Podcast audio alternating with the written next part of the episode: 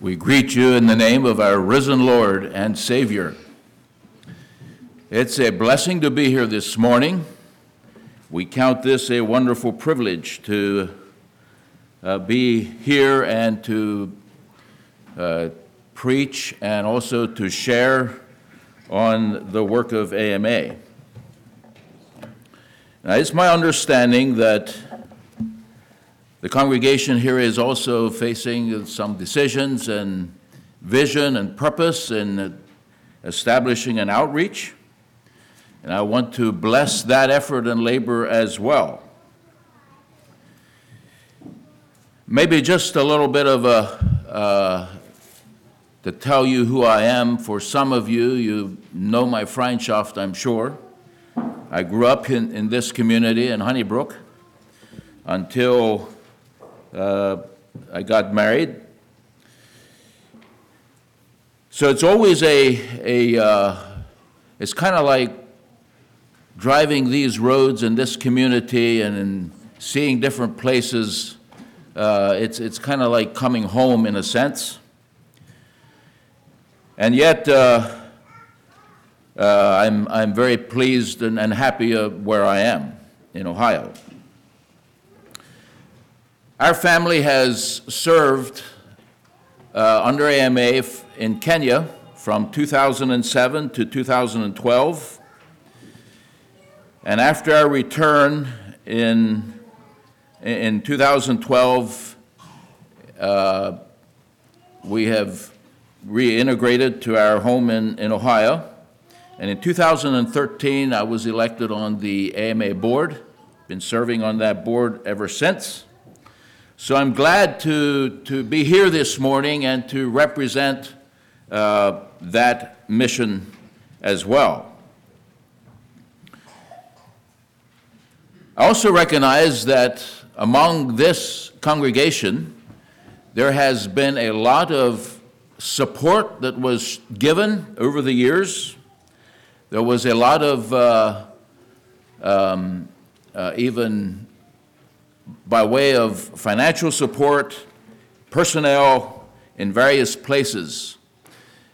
And I, uh, I thought about just simply naming those, but f- for fear of missing somebody, I, I, I think I'll keep it a little more general.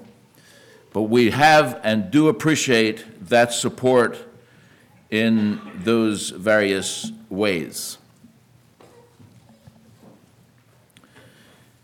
As was already mentioned, that this is a little of a special service, and uh, maybe a little bit out of the ordinary for the congregation here. And we uh, in, have interest in your prayers as we uh, present this uh, time here this morning and this evening. Maybe just to put a little bit of uh, thought into the plan uh, this morning I'm going to be preaching. The title that, uh, that I have here is Vision, Purpose, Communication to Missions. This evening I would like to give a bit of a history of AMA, uh, a slide presentation, and then also some of the uh, new developments and vision of the work. Part of the interest that I have, or that we have here this weekend, is also to plant seeds and to bring inspiration, vision, and purpose. You know, as we look at, at, at the work of the church, as we look at, at missions and we look at kingdom work, God has chosen man, humanity, to fill these spots. And if we want the kingdom of God to be enlarged and we want it to, to spread out, who's going to do it? God has placed the call upon our lives to, to move forward the work of the kingdom. The scripture that was read this morning by Brother Mel was requested by me. And I want to, I want to look at this portion of scripture along with some others, as we think about mission work and as we think of our responsibility and God's call upon our lives to spread the gospel. Turn your Bibles to Isaiah 43. I'm not going to read this, these verses again, but I'm going to make reference to them. Verse 10 in particular notes three things that I want to highlight as we think about our call.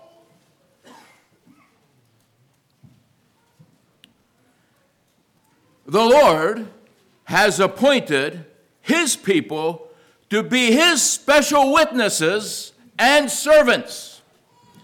And if you look at the beginning of this chapter, first of all, in verse 1, he says, But now thus saith the Lord that created thee, O Jacob, and he that formed thee, O Israel, fear not, for I have redeemed thee, I have called thee by thy name.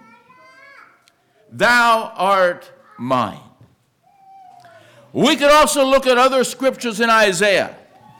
One place, I think it's in chapter 49, where he says, That I have written your name upon the palm of my hand.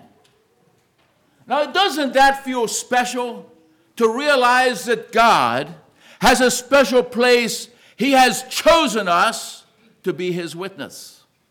Now, we jump down to verse 10 and it says, he reaffirms and he says, Ye are my witnesses.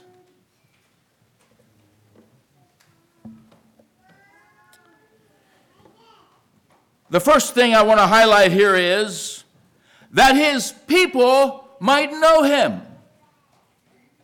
God has chosen, he has called us by our name, he has written his na- our names upon the palms of his hand. And he says, I have redeemed thee. And now he says, Ye are my witnesses. For what reason? The first one I want to highlight here is that his people might know him. Know him personally, know him intimately as they walk through life. We are called to be that people that the world and those that we associate with, that they can know Him. They can know God and who He is. That we point people to God.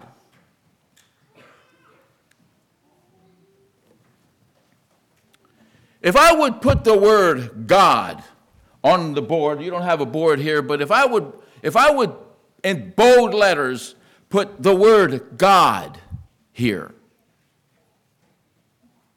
immediately your minds will go to God.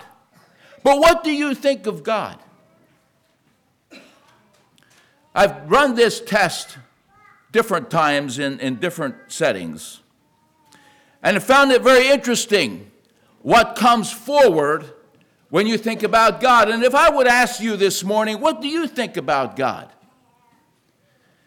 There would be a variety of thoughts that come. But our mission here is to, to point people to know God. Who is He? What do you think of? Romans 11, verse 22 says, Behold, therefore, the goodness and severity of God on them which fell severity, but toward thee goodness, if thou continue in his goodness. So God is not only a God of mercy, he's not only a God of forgiveness and a God of love, which are many things that come forward, but God is also a God of justice, and he's a God of, of judgment, and he's a God of that hates sin, and he's going to judge sin. What is your view of God? And somehow we are called to go out there and present God to the people that they might know Him. Not only the goodness of God, but also the severity of God.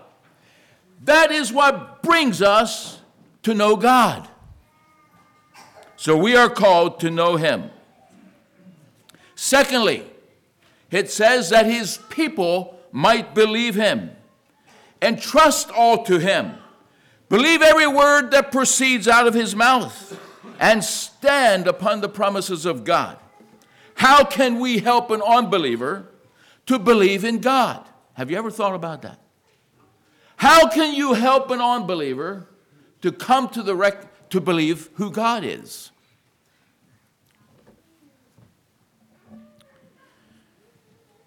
I think there's many ways that can happen, but I believe that our life and our example, sometimes we are the only Bible that people read.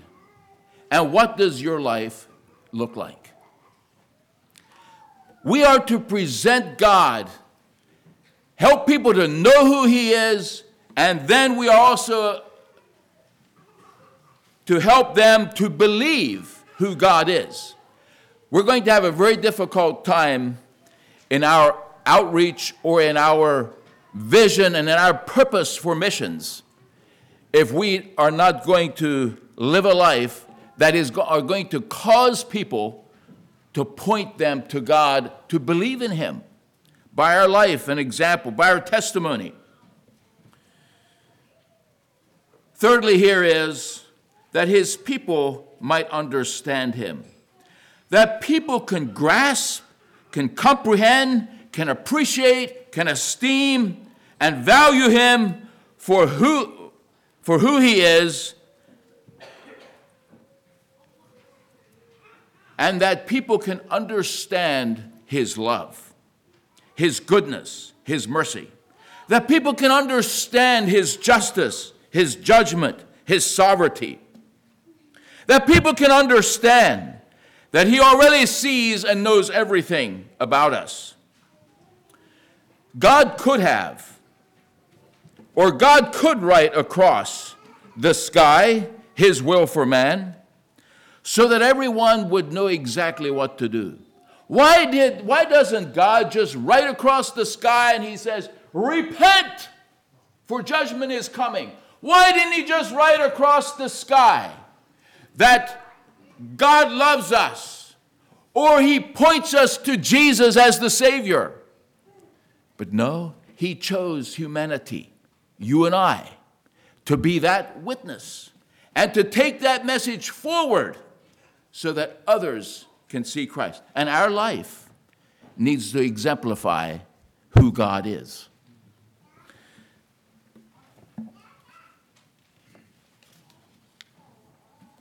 God has chosen his redeemed people to be that witness, to be that avenue, to be that channel, so that the world can see who God is. That people may know him, people may believe him, and people can understand him. Very, very important concepts and a call that he has placed upon our lives. God could use, and sometimes does, use supernatural ways to get the attention of men, like the handwriting on the wall, or send an angel every time to deliver his message. Or, he, or there's other ways. Why doesn't God just drop a tract out of the sky in our path as we walk that would declare his will as we wrestle? and struggle with knowing God's will at times. Why doesn't God just use an animal like the donkey or some other animal? Or why doesn't He allow the stones to cry out and to give His message so that we can know what He wants? But no, God has chosen the redeemed to be His witness, to be His avenue, to be His voice that people can know and uh, believe and understand who He is. This work is not our work, but God's. He uses people to, to fulfill the spreading of the word, to sowing the seed, to make disciples, to proclaim truth, to teach, to warn, to show love, to exercise patience, to rebuke, to keep his church in a good way, so that there is a spotless bride without blame in all cultures of the world. Hallelujah. We are that messenger. We are that witness. He has called us to be that. Now I invite your attention to Acts chapter 11.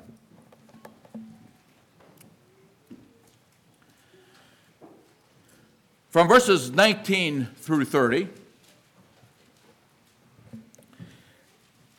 this is a very profound account, and, in fact, this is the, the, the, the, the account that makes reference that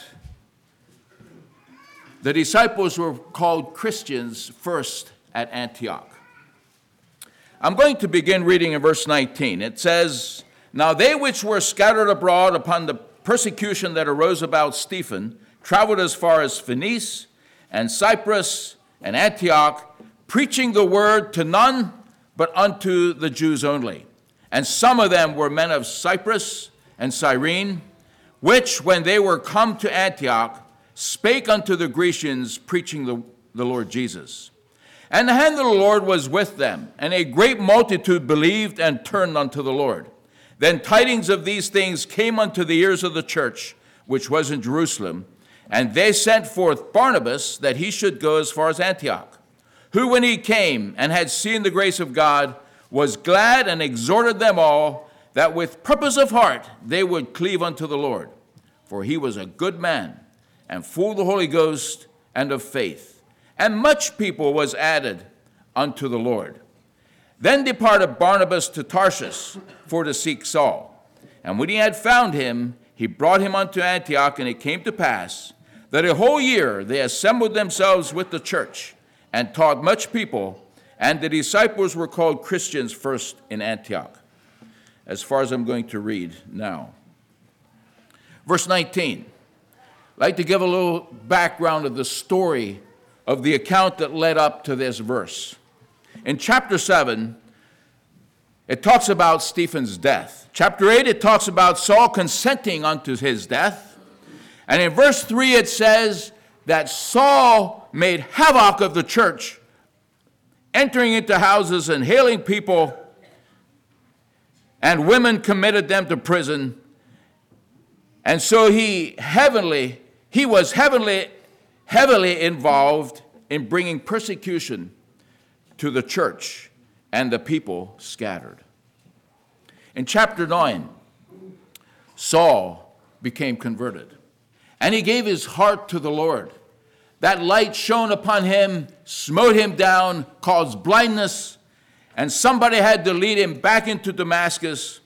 And then in verse 10, it says that Ananias obeyed the call of God to go and pray over Saul. Saul received his sight and was baptized and stayed there certain days with the disciples which were at Damascus. In verse 20, it says that he preached Christ in the synagogues, that he is he is the Son of God, that Jesus is the Son of God. In verse 22, it says that Saul increased the more in strength Verse 22 the Jews took counsel to slay him. And when the brothers heard about that, they brought him to Caesarea and they sent him to Tarshish, which was, no, I'm sorry, I'm a little ahead of the story there. Saul increased the more in strength. The Jews, the Jews took counsel to kill him. The disciples heard about that and they let him down by the wall in a basket. Saul went to Jerusalem to join himself with the disciples there. Well, when he came there to Jerusalem, the disciples had a lot of question and trepidation and fear about this Saul because he was the one who persecuted the church. He caused a scattering among the, the disciples and the people, and they weren't that ready to receive him back. They had a lot of question and fear that came into their hearts when this Saul, who Saul is, and when he came back. But there was one man among them, his name was Barnabas. And he intervened and he brought, came to the apostles and he said, This man was converted. God changed him, and he has a message, and he supports Jesus and the work of the cross. And he disputed with the Grecians there, and finally it became to the point to where that it wasn't safe for Saul to be there. And so they sent him home to Tarshish, to his homeland. So Saul went to Tarshish. And this is where chapter 11 and the portion that I read here this morning come into focus. And it says there that the Christians at Jerusalem they were hearing about all the things that was happening in Antioch. There was a work happening in Antioch. There was people who were saved and there were people who were embracing truth and doctrine. And the Jerusalem church heard about these things and they said, What are we going to do about this need in Antioch? They need a shepherd, they need direction, they need help. And so they conferred among themselves and they decided, you know what? we're going to send Barnabas. Now remember, Barnabas was the man who took interest in Saul. He spoke for him, he intervened for him there, but he had a heart. He had a heart for Saul. And so now Barnabas was chosen to go to Antioch to be that witness. He was, he was sent by the, by the church, he was commissioned by the church to go to Antioch.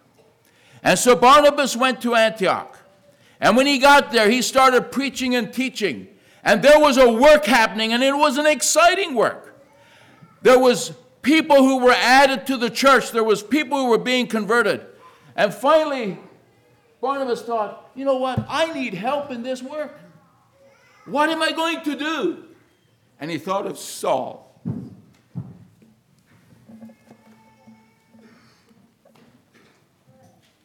Saul was in Tarshish, his homeland. And so Barnabas went and sought out Saul. And he brought him back to Antioch. And there they assembled themselves with the church and taught much people.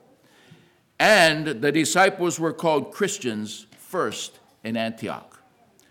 Now, this portion of Scripture gives such a good picture of what outreach, what mission life looks like. And I have just appreciated the things and vision and purpose and communication that was happening here.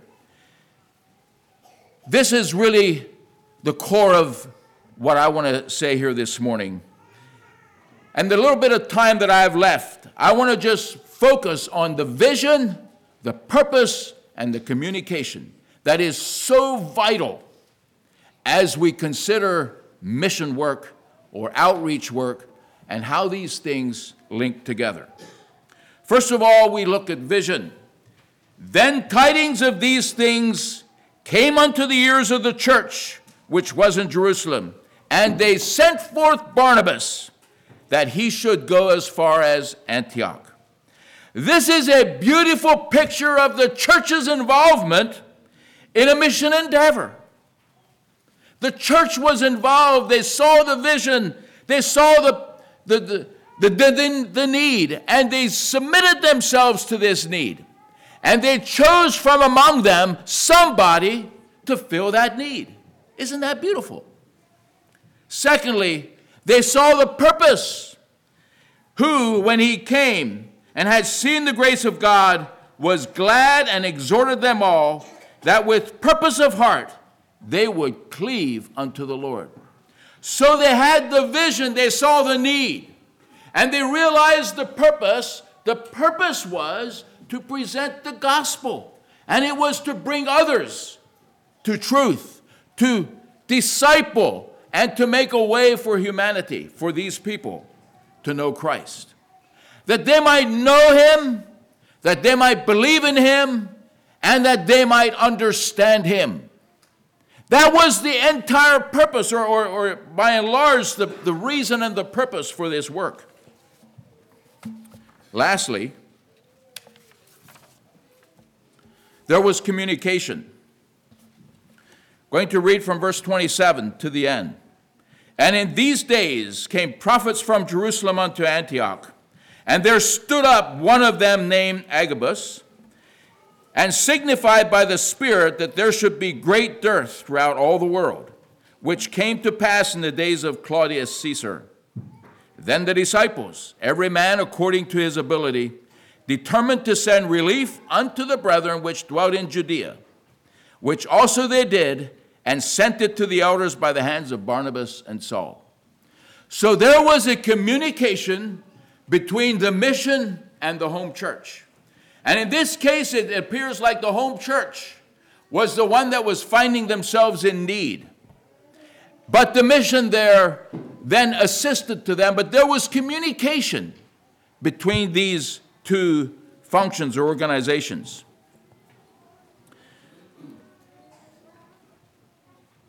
It says, which also they did, and sent it to the elders by the hands of Barnabas and Saul. Look at the structure that was put in place in this mission organization. There was an awareness of the need, and leadership took initiative, and something happened. What a beautiful example. I want to bless and challenge the congregation here with this example as you look into outreach and mission purposes and endeavors. The objective of this message is to plant seeds of vision, purpose, and communication, both in the hearts of the home church as well as in the heart of those who send out, who are sent into the mission field. George Robinson speaks from experience. He's a professor of the missions and evangelism at Southeastern Baptist Theological Seminary. He mentioned, and I quote, the local church is central to God's global mission.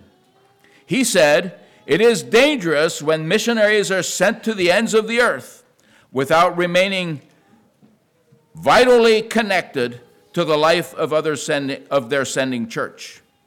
Secondly, the role of the sent one is critical in reporting back to his sending church. Thirdly, just as vital, though, is the responsibility of the sending church in supporting its sent ones. Richardson highlights the need of the sending church is continued shepherding and spiritual oversight of their missionaries after they have been sent to provide ongoing counsel and encouragement and exhortation. There must be a reciprocal relationship between local churches and their missionaries. Robinson said, How churches go about reaching the na- nation's needs to be firmly rooted in God's Word. We see in the scripture examples of what He, Jesus, has already blessed, we should do those things. He said, and when we act in accordance with what he has re- revealed there, pray, evangelize, make disciples, gather together for worship, develop leaders, and multiply churches, we can expect him to do what he alone is capable of saving and empowering. End of statements. In conclusion, I want to take Acts 11, verses 22 to 26, and paraphrase that. Then tidings of these things came unto the ears of the church, which was in Pequea.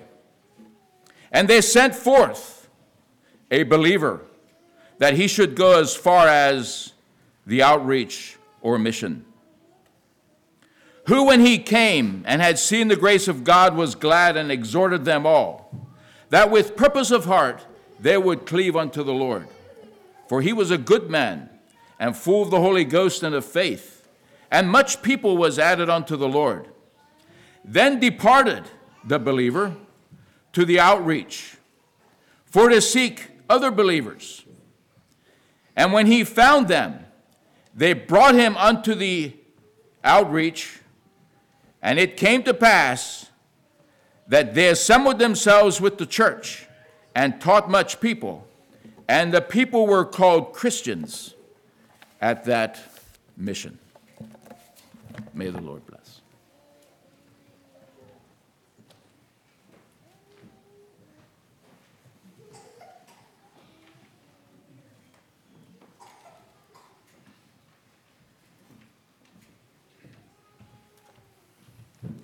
Well, good morning. It's good to be here. Um, This has brought lots of memories and some flashbacks. Um, When I was a boy, we used to come right over here to visit Jonathan and Barbara and their family. And um, it was a lot of childhood memories are connected to being here. And so here we are, 40-some years later, and I, I'm seeing people that I, I didn't know I would see here, um, and it's just, just good to be here. Um, The assignment this morning that I have been given is relating to the call. Um, and, and how to respond to that we served at, at, um, in Kenya for six and a half years. We went there in late 2002. And interestingly enough, we went there to replace Lloyd and Beth Byler, who are here with us this morning. And um, when we left, John and Barbara Glick came to replace us. So I thought that was kind of neat that they could be here.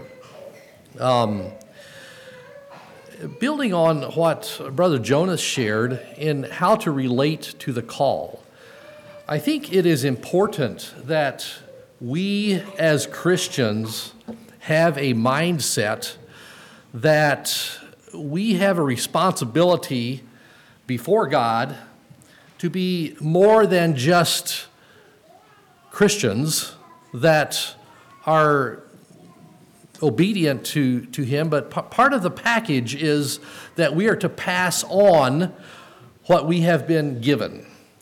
Um, if we go to, to the Sermon on the Mount, Matthew chapter 5, in verses 13 and 14, it makes it pretty clear there. And these, is, these are Jesus' own words. Um, I'm just going to read the first part of the sentence there. In verse 13, it says, Ye are the salt of the earth. That's us. We are the salt of the earth. Um, and then he goes on to exp- expound about what salt is and how that if it's, if it's not flavorful, it's not worth much. But then the next verse, it says, Ye are the light of the world. And so we are to be salt and we are to be light. That is part of the package of being a faithful Christian. Um, and as we think about that, what does that mean in a practical sense? How do we be salt and light? Well, it looks pretty different from one individual to the next. There are a lot of different ways that we can be salt and that we can be light. Um, it might not necessarily mean that you are that you go overseas to a foreign mission, but it might. Um, it might mean that you have a connection with your neighbor who is maybe seeking. Um, it might mean that you are a teacher who is influencing young people to live a godly life. Um, there are just a host of ways that you can be salt and light. Um, and there's, there's a one very important area that I, I suspect we sometimes forget about. Um, I have a friend, Leroy Beachy, who lives in Holmes County. He's the historian that some of you know about. Um, he has a way of zeroing in on uh, some very important details that we can sometimes forget. And that is, he was talking about um, our Amish friends, and he pointed out that the Amish population doubles every 20 years. And that is actually a phenomenal growth rate. Um, every 20 years, they double in size. And along with that, he pointed out that the Mennonite community, they are actually shrinking in size, numbers. The Mennonite community is shrinking in numbers. Um, I'm not sure where he got his data, but I guess I, I'm under the impression that that is accurate. And he pointed out that in spite of the fact that Mennonites are mission minded and the Amish are not, their numbers are growing exponentially, and the Mennonite numbers are shrinking in spite of worldwide missions and that kind of thing. And, and, and his point was that when we, when, when our families are getting lost to the world, we are losing out in our influence. And I thought that was worth noting that that is a just a, a very something for us to keep in mind that our families and and being having a good solid family and raising our children for the Lord is actually a, a basis for missions. If we are losing out with our families, um, we will not be effective as missionaries and as being salt and light. What do we do, or how do we relate to this call to be salt and light? Um, I was blessed by Isaiah. Um, in, in chapter 6, verse 8 of Isaiah, um, there was a need that needed to be filled, and Isaiah responded to that. In fact, he said, when, when he heard the voice of the Lord, his response was, Here am I, send me. And that, I think, should be the attitude that we have. I, I think as I'm, as I'm thinking about the, the response to the call, I see it more as a, a mindset that we should be having than, as, than a specific response to the call. Now, that that probably happens sometimes that we get a specific call, uh, a specific request, and, and that's okay, but I think we as God's people need to have a mindset of being willing to serve, wherever that might be. Um, we, we talk about the Great Commission, Acts chapter 1, verse 8 it says there, but ye shall re- you will receive power after the Holy Ghost has come upon you, and ye shall be my witnesses in Jerusalem and in all Judea and in Samaria and to the ends of the earth. These are our marching orders. Um, we have we have been given this instruction by Jesus. If I look at the heroes of faith in Hebrews chapter 11. Those people were doers. Um, they were people that, that sensed God's call, and some of them it was very specific. God actually spoke to them. Um, and, and they, but they did something. They were people that, that had a mindset to, to do something with their lives, and, and there was willingness there. Uh, that's a, that's a very important aspect of um, hearing God's call. By the way, hearing is an interesting thing. Hearing the call. Um, just last evening, I was engrossed in something, and my wife was was saying something, and I was actually she was not speaking directly to me, but after she kind of finished speaking, I was trying to think, what did she say? And I realized that I had heard I had heard it, but I didn't know what she said.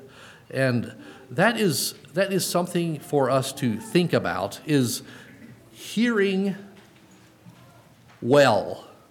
Um, when, when God is speaking, do we hear? It's pretty easy for us to miss it when God is actually speaking to us. Uh, let's, that's, a, that's a very important part of hearing the call is, is when God is speaking that we actually hear it.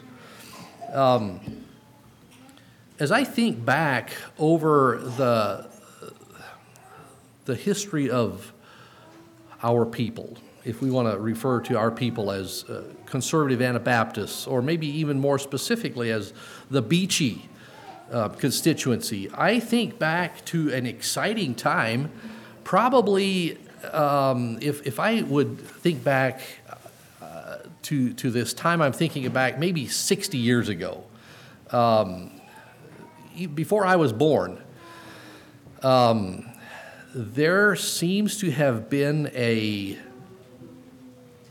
an awakening or a, a desire for people to actually do what the Bible is saying, um, live lives that are godly and and follow what the Word is saying. And and so people, um, I, I think there was an awakening there, and out of that awakening there were men that felt the need for us to branch out and to be salt and light in maybe more ways than just, just living our lives in, in, in our communities. And there were some exciting things that came out of that. Some of our mission organizations were birthed during that time.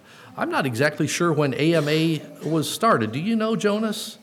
Uh, 1955. So, um, yeah, during that time.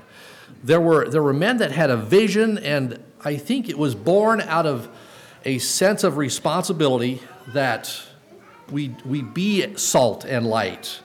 And um, MIC, there were there were um, some of the VS units were born out of that time. In fact, I find the story of Faith Mission Home, where we are currently serving at, as very just a just an inspiring story, and I wonder if we would have that kind of um, grit today to, to do something like that. Uh, Sanford Yoder was a young man in his 20s and he had moved, I think it was from Stuarts Virginia, back to that area there where Faith Mission Home is now. And he was he was doing it because he wanted to evangelize. And this land came up for sale and a big stone building. And he had a, an idea that maybe we could turn this into some kind of a place where young people could come to serve and um, yeah a, a, vs unit. He, he, he had this, this vision. And he took it to the mission board. And it was either to ama or to mic one or the other. And there was interest there but they were it was a pretty big venture and they were unsure, a bit unsure of it, and they said they would like for him to take his vision to the other mission board, and if they are in, if they're interested, they will they'll collaborate on this venture. And so he did, and they were interested as well. And so they said, well, listen, do this. You take this idea and you go to the Beachy ministers' meetings. They were held in Plain City, Ohio, and you present it there. And so he did. And as the story is told, uh, he got there late. Um, he flew in, got there late, um, got there just in time for his presentation. He got up in front of the people. His hair were disheveled, and um, he was a little bit frazzled in spirit, but he made his pitch, and I think there were 70 or so ministers there, and they unanimously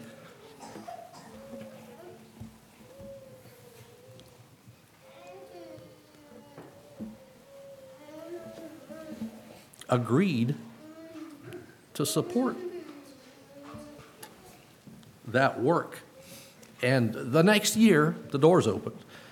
Um, I say that story to kind of inspire us to okay, where are we at today? Do we have the same kind of vision and do we have the same grit that they had back then?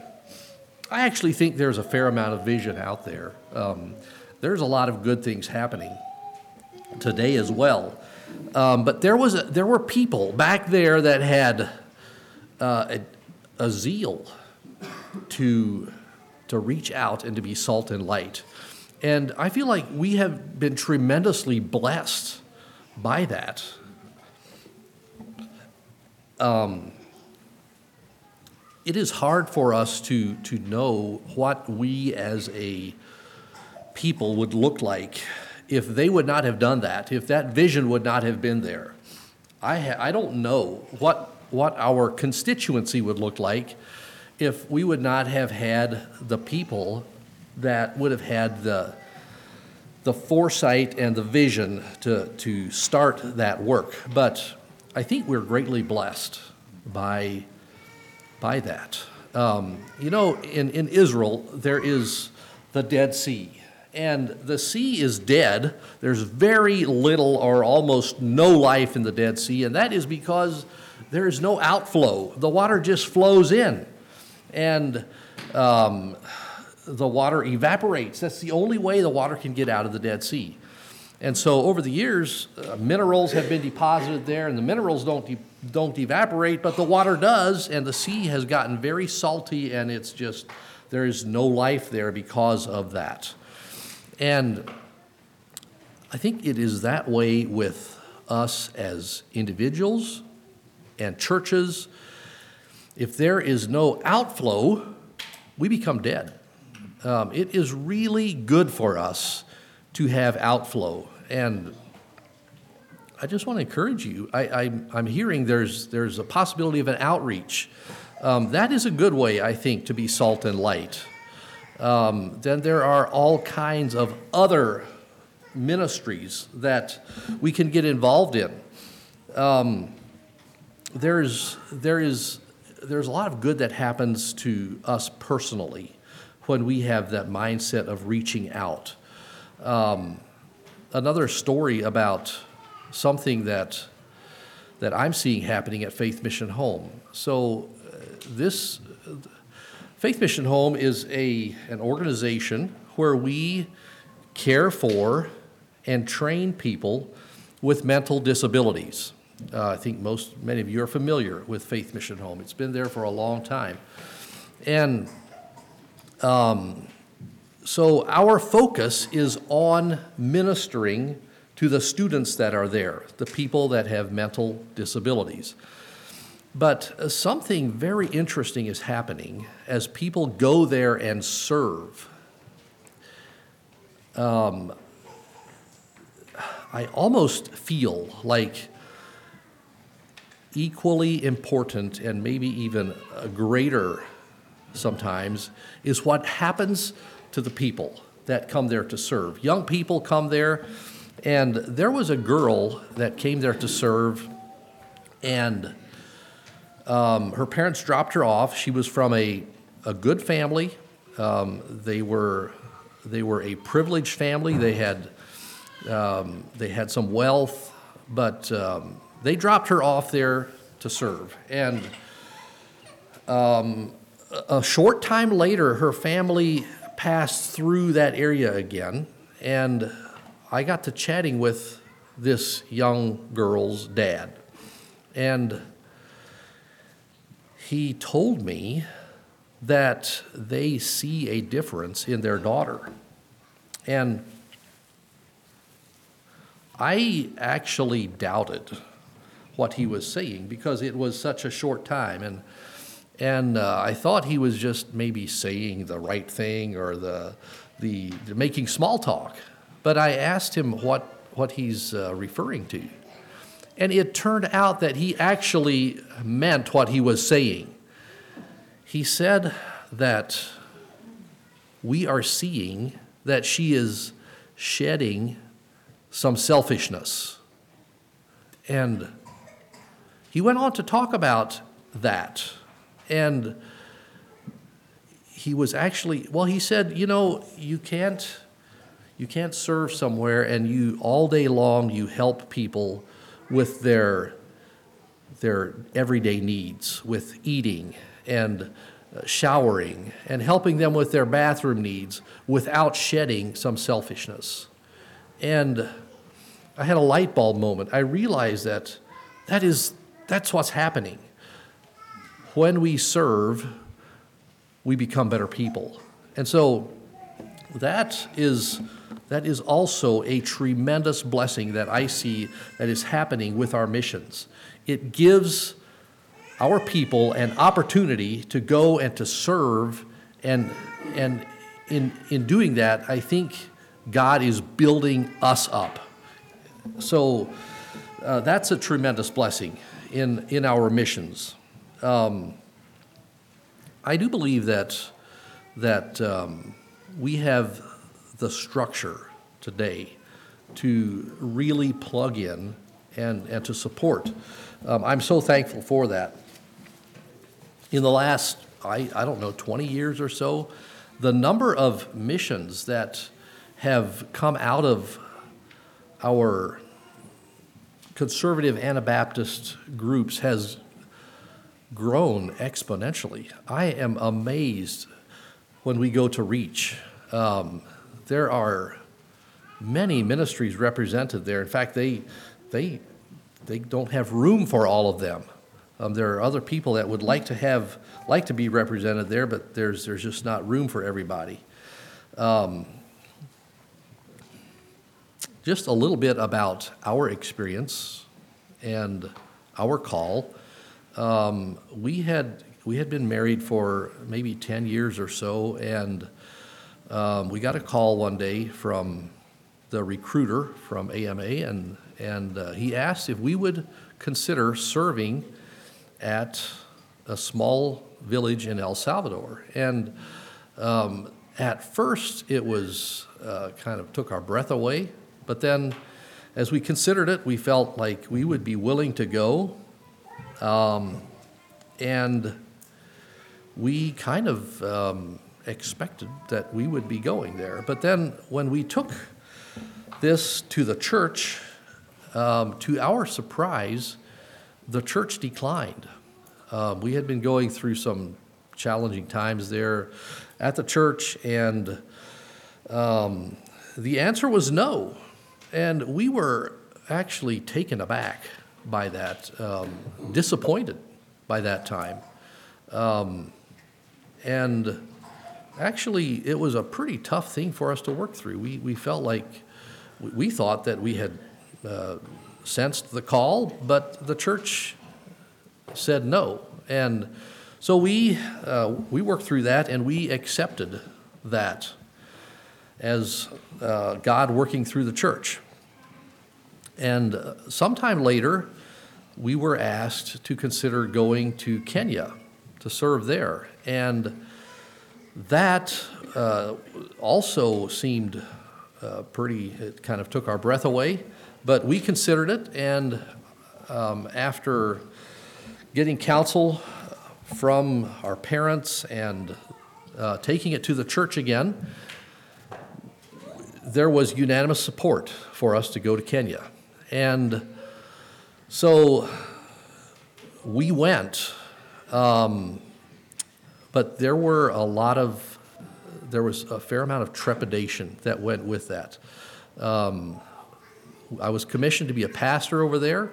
I did not have pastoring experience. I thought I was a very young man. Looking back, um, yeah, I, I was, uh, I think, 37 at the time. uh, but I felt inadequate. And, um, but we were willing to go, and we were commissioned and sent off by the church. And it was on, I think, November the 28th, it was on Thanksgiving Day, that uh, we met in the morning with our families. And that afternoon, we got on an airplane and we headed up to, I think, Chicago, to the O'Hare Airport. And from there, no, I think it was actually Detroit. From there, we had our transatlantic flight across um, the ocean to Europe somewhere, and then from there to Nairobi. And um, what I did not know was that that morning there had been a terrorist attack in Kenya, in Mombasa. Um, there was a an ATV that was loaded with explosives that was driven through the front door of a resort, and this thing exploded and killed, I think, 13 people and injured 80 others. And at the same time, they tried to shoot down an Israeli airplane. Uh, some of you probably remember that. Um, but anyway, that happened the morning that we were flying to Kenya. And I didn't know about it. It had hit the news, but we were busy with other things. And um, so we went to the airport and flew, and we, we had no idea what was going on in Kenya. And so we went up, got on our transatlantic flight, and there was this um, very friendly, talkative, outgoing little Oriental lady that had taken an interest in our family. She was on our transatlantic flight, and she um, was fussing about our children. Bernice had dressed the girls in matching clothes, and and uh, you know, uh, a Mennonite family, they're uh, all dressed up. You don't see much of that in airports, and so she was very fascinated and took a, a big interest in our children. And and uh, during this was during the boarding process. We got onto the the airplane and sat there, and uh, we took off, and it turns out she sat across the aisle from us, just uh, one row back and across the aisle. And uh, after we were in the air, she started uh, asking questions, and she said, "Where are you going?" And so I said, "We're going to Kenya." And that little old lady nearly jumped out of her seat. She said, You're going to Kenya? She said, Don't go to Kenya. Haven't you heard what is happening there? And I hadn't. I had not heard. And I, I said, No, uh, what, what's going on? And she said, The terrorists are there. Don't go to Kenya.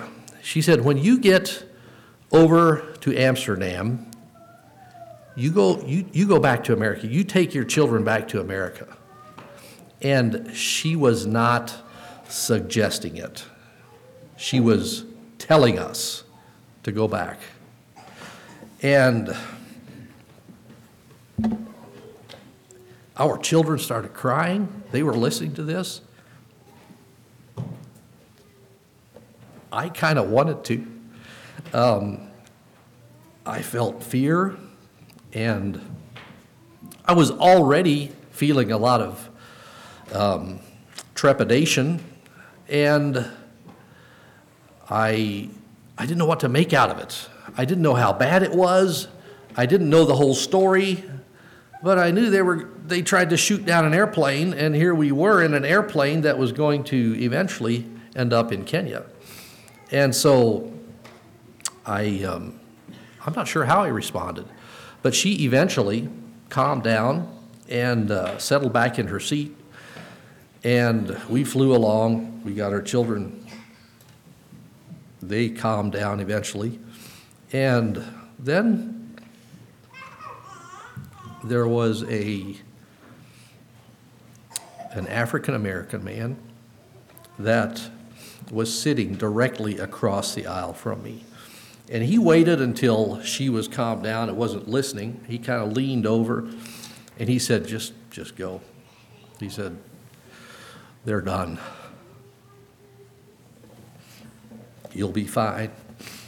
So we did. We went on to Kenya, and that was actually the reality of it. We were fine. Um, in fact, it would have been probably the biggest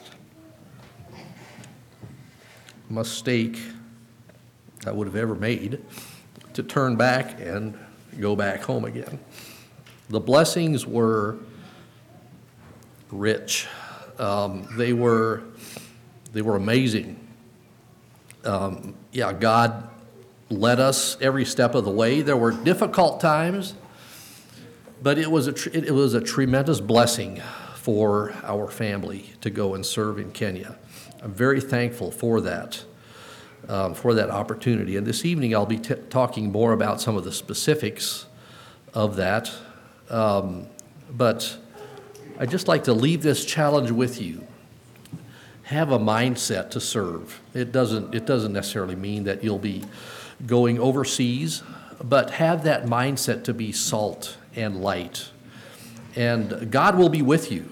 Um, it's not, it's scary sometimes, um, and it takes us out of our comfort zone, but He has promised that He will be with us. I'd like to just uh, close with Hebrews chapter 13, verse 5, um, where it talks about the, the constancy of God. Um, it says there, I'm just going to, well, I'll read the verse. It says, Let your conversation be without covetousness, and be content with such things as ye have, for he hath said, I will never leave thee nor forsake thee. Interestingly, interestingly enough, that phrase makes sense if you read it forward and backward.